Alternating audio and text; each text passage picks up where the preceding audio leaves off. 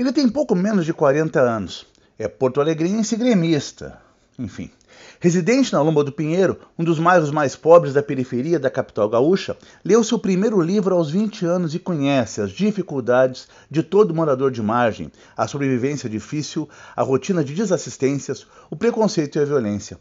Uma diferença, contudo, coloca José Carlos da Silva Júnior, ou José Faleiro, em ênfase, apesar das tantas adversidades comuns aos despossuídos de um país com horrorosas disparidades sociais.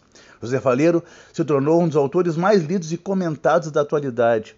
Sua última publicação é um livro de contos, Vila Sapo, originalmente lançado em 2019, mas agora relançado pela Todavia, já com reconhecimento a um escritor que tem muito a perturbar os limites da cultura quando envolvido a cultura nas mesmas forças de segregação que apoiam as injustiças deste país. Vila Sapo é uma obra que recorre, seja à linguagem formal padrão escrito, seja à oralidade das gírias das comunidades de Porto Alegre. Narra em sete contos o cotidiano da periferia de uma grande capital que poderia ser qualquer uma no Brasil.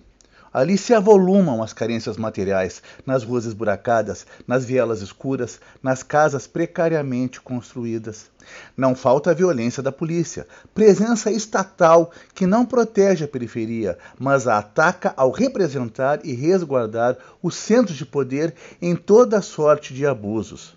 Não faltam os delinquentes que preenchem os espaços abandonados pelo poder público, na potência do crime organizado, como um Estado paralelo.